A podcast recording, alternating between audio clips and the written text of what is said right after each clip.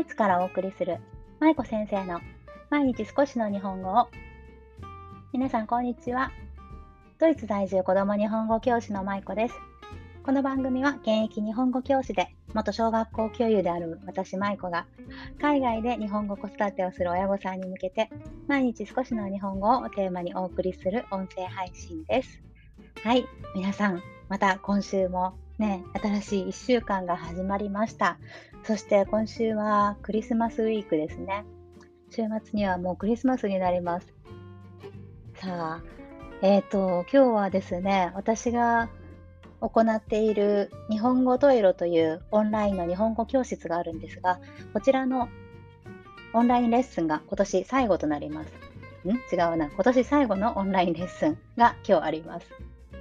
先週の金曜日にね、あの卒業生を見送ったんですね。今年初めて、えーと、去年の1月、去年じゃない、今年の1月から教室を始めまして、ちょうどもうすぐ1年になるんですけど、ね、初めての卒業生の方が3名、卒業生の子たちが3名、はい、巣立っていきました。もう寂しくて寂しくて仕方ないんですけど、まだその後に続いていってくれる子たちがたくさんいらっしゃるので、ね、また来年も頑張りたいなと思います。はい。ということで、今年最後のレッスンがこの後にあるので、ちょっとドキドキしながら、はい。はい、頑張りたいと思います。さあ、今日ですが、えーと、何でもカートに入れてないおもちゃ、教材の選び方というタイトルでお話をしていきたいと思います。こちらは今年の6月かな、インスタグラムの方にね、投稿した投稿を音声で聞くバージョンとしてお送りしたいと思います。私のすごく悪い癖なんですけど、結構ね、浪費癖というか、ポンポン何でも買っちゃう 癖があるんですね。皆さんいかがですか？浪費家ですか？倹約家ですか？私は私は昔からお金の使い方があんまり上手じゃなくって結構欲しくなったらポンポンと買っちゃうタイプでまあ今はだいぶもう落ち着いてきたんですけどね。でも今でもやっぱりいいなと思ったら割とすぐ決めて買っちゃうっていうこともまだまだ多いです。でまあ、教材をいろいろ私は特にね職業柄というか、まあ、仕事柄買うことが多いんですけど教材の選び方とか、またどういうふうに教材、どういう流れで教材を買っているかっていうことをね、今日お話ししていきたいと思います。あの、インスタの投稿なんかを見ていると、結構いろんな方がね、教材とか絵本とかおもちゃとか紹介されていますよね。ただ、そういうふうに他人が紹介しているものをいざ買ってみたんだけど自分の子供とは合わなかったっていう経験って皆さんありませんか？私結構それあるんですよね。なんだろう。外れって言うとちょっと失礼だけど、うん、買ったけど、あうちの子には全然合わなかったな、みたいなものがね、割とあります。まあ、それはさっきの話に戻ると、まあ、何でもかんでもポンポン買ってしまう悪い癖があるからっていうのもあるんですけど、ね、やっぱりその教材を買うときっていうのは、いろいろと気をつけないといけないことがあるなと感じています。で、選び方のポイントなんですが、あの例えば Amazon でこあのおもちゃとかね教材とか購入される方も多いかと思うんですが Amazon のカートありますよねカートショッピングカートね。あのショッピングカートに何でもかんでもこう放り込んでしまう。っていうことをする前にまずその入れる前に教材が子供の好みに合うかなっていうことをねちょっと立ち止まって考えてみる。これがすごく大事かなと思います。でまあ、もちろんポンポン入れといて後から考えるっていうこともできるんですけど、ちょっと入れて入れて入れてってするとね、あの積んどくじゃないですけどね、こう本当にどんどんどんどん溜まっていって、結局消化しきれなくなったり、後から見返す時間もなかったり、ね、見るのが億劫になったりっていうこともあるので、ちょっとあの私自身が気をつけること、気をつけていることとして、教材を選ぶときには、まずカートに入れる前に一回立ち止まって、これが自分の息子に本当に合うんだろうかとか自分の教室で使えるんだろうかっていうことをね一回考えるようにしています。でそのためには何が必要かというと普段から子どもの好みとか子どもの癖、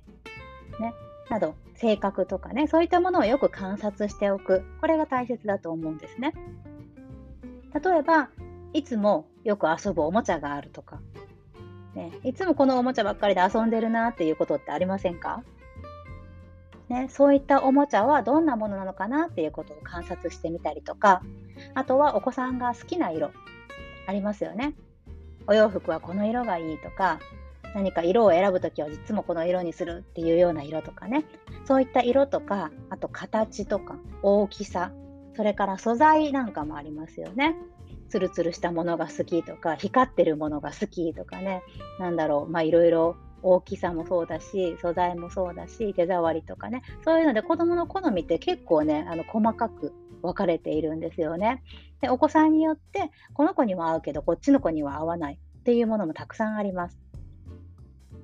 例えばうちの息子だったらね、あのー、カルタありますよね。いろんなカルタ。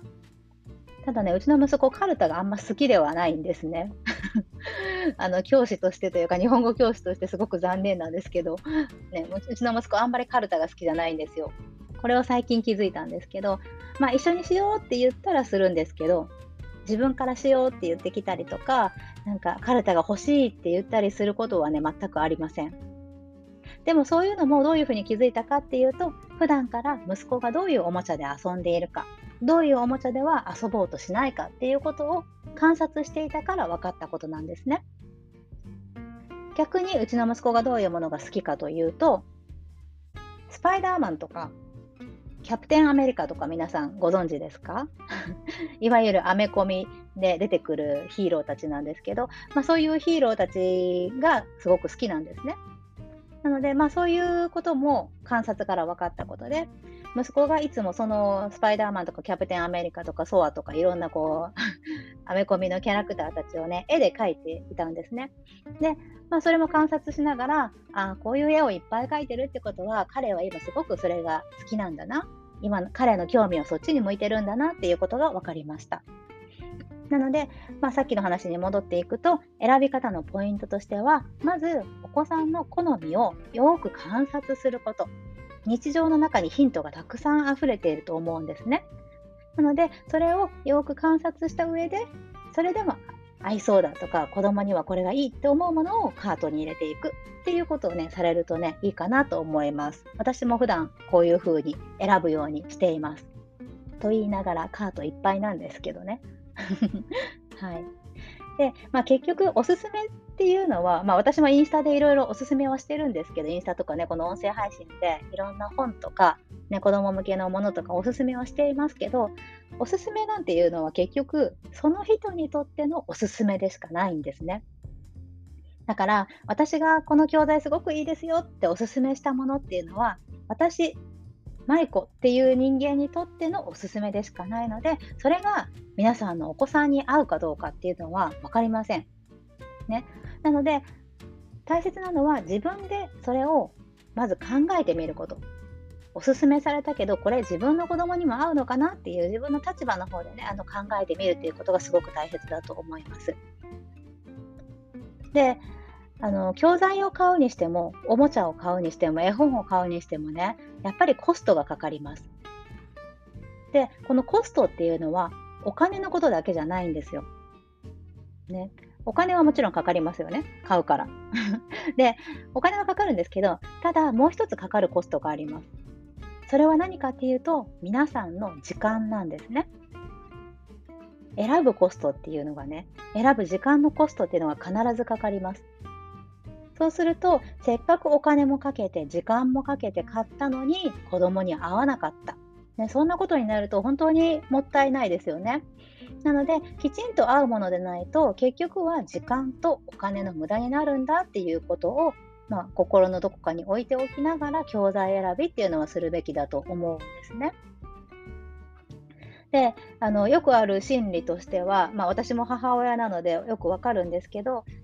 うん教材とかね絵本とかねおすすめされているものを買うとなんかこう安心感が得られませんか？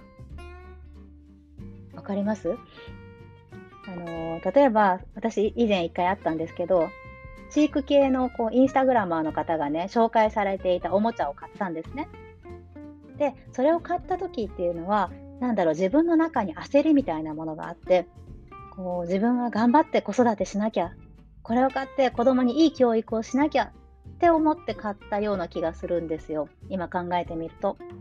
でも結局それは合わなくって、まあそれもカルタだったんですけどね。そう。ね。で結局合わなくって、後から、ああ、なんでこれ買ったんだろう。ちゃんと考えればよかったなっていうふうに感じました。その安心感が得られるっていうことはすごく大きいとは思うんですけど、でも、でもその、それは何でかっていうと、やっぱ裏返して考えると自分の心のどこかに不安があるからだと思うんですね。そして自分が頑張って子育てをしている母親になりたいっていう気持ちがあって買ってしまうものっていうのもたくさんあると思います。でもその教材を持っていないからといってあなたとか私がひどい母親かっていうと全くそんなことはないですよね。もちろん教材を持っていないお母さんお父さんでもしっかりと子育てされている方っていうのはいっぱいいらっしゃいます。なので、持っているのが別に偉いわけでもないし、持っているからといって子供がより伸びるかって言ったら、それはその教材とか使い方によるわけですよね。なので、活用できていなければ全く同じだっていうことです。何が言いたいかっていうと、やっぱりきちんと教材を合うもの、子供に合うものをしっかりと選んでいくっていうこと、これが一番大切だということです。そしてあともう一つ、まあ、おまけにというかポイントとしては、一回ね、子供が例えばうちの息子だとカルタがあんまり好きじゃないっていう話をしましたけど、だからといって、カルタがこの先、彼が一生好きになることがないかって言われると、それは違うと思うんですね。一回子供が嫌いって言ったからとか、一回もう飽きちゃったからって言って片付けてしまうおもちゃとか教材って多分皆さんも終わりだと思うんですけど、それをもう飽きたからとか、もう嫌がったからっていうことでやめてしまうんじゃなくって、少し時間を置いて、そしてもう一回与えてみるっていうことをすると、意外と子供ってね、あの子供自身が成長していたりとか、また新鮮味が増したりとかしてね、時間が経ってね。で、また使ってくれることもあるんですね。なので、まあそういうふうにちょっと時間を置いてみるっていうこともね、ポイントかなと思います。はい。ということで、今日は何でもカートに入れてないおもちゃ、教材の選び方というテーマでお話をさせていただきました。買う前に一旦立ち止まって考えてみること、ね、お子さんの好みに合っているか、性格に合っているかということを考えてみること。で、その好みや性格を知るためには、普段からの観察、これが欠かせないということを今日お話しさせていただきました。いかがだったでしょうか？はい。ということで、まゆこ先生の毎日少しの日本語を引き続き一緒に頑張っていきましょう。ほな、またね。